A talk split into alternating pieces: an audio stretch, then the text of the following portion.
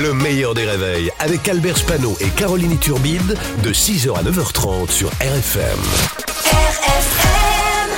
Limité à 80 avec Pascal Atenza sur RFM. Vous remercie d'être avec nous sur RFM. Bonjour Pascal. Bonjour Albert, bonjour Caroline. Salut Pascal de, de Murcie en Espagne.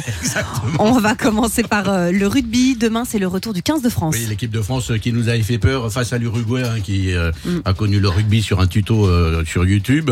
Bon, ben, c'était l'équipe B. Et là, c'est le retour des Tauliers face à la Namibie. Et donc, retour d'Antoine euh, Dupont. Alors, même s'il est confiant, faut quand même lui rappeler Antoine. Tu avec un steak Voilà. C'est important de dire. lui dire, oui.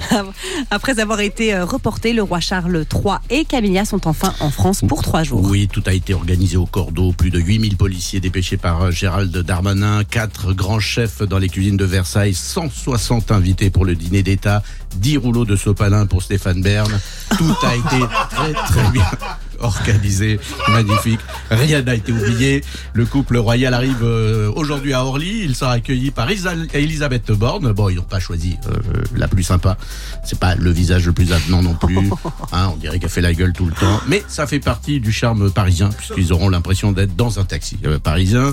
Ensuite, euh, direction place de l'Étoile, où ils rencontreront Emmanuel Macron et son épouse Brigitte. Alors, est-ce qu'il faut lui dire Son Altesse ou Sa Majesté? Je me suis renseigné. On lui dit Sa Majesté. D'accord. Son Altesse, c'est à Macron. Pas de révérence euh, non plus pour Brigitte Macron, elle est dispensée parce qu'il faut mettre le pied gauche derrière le pied droit et se fléchir à, à l'avant. Euh, à 70 ans, c'est le claquage. Hein, hein.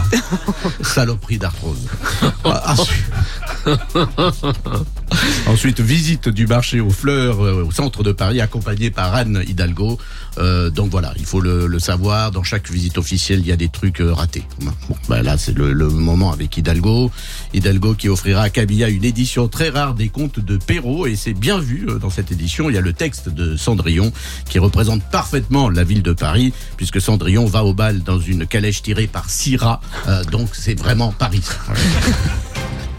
Et ce soir, dîner d'État au château de Versailles. Oui, le menu, je vous en parle pas, c'est le luxe du homard bleu, de la volaille de Brest, du comté. Euh, là, Macron, il va marquer euh, des points. Cela dit, on, on lui avait donné ce conseil. Attention, Manu. Tu ne gagneras pas avec un steak Oui,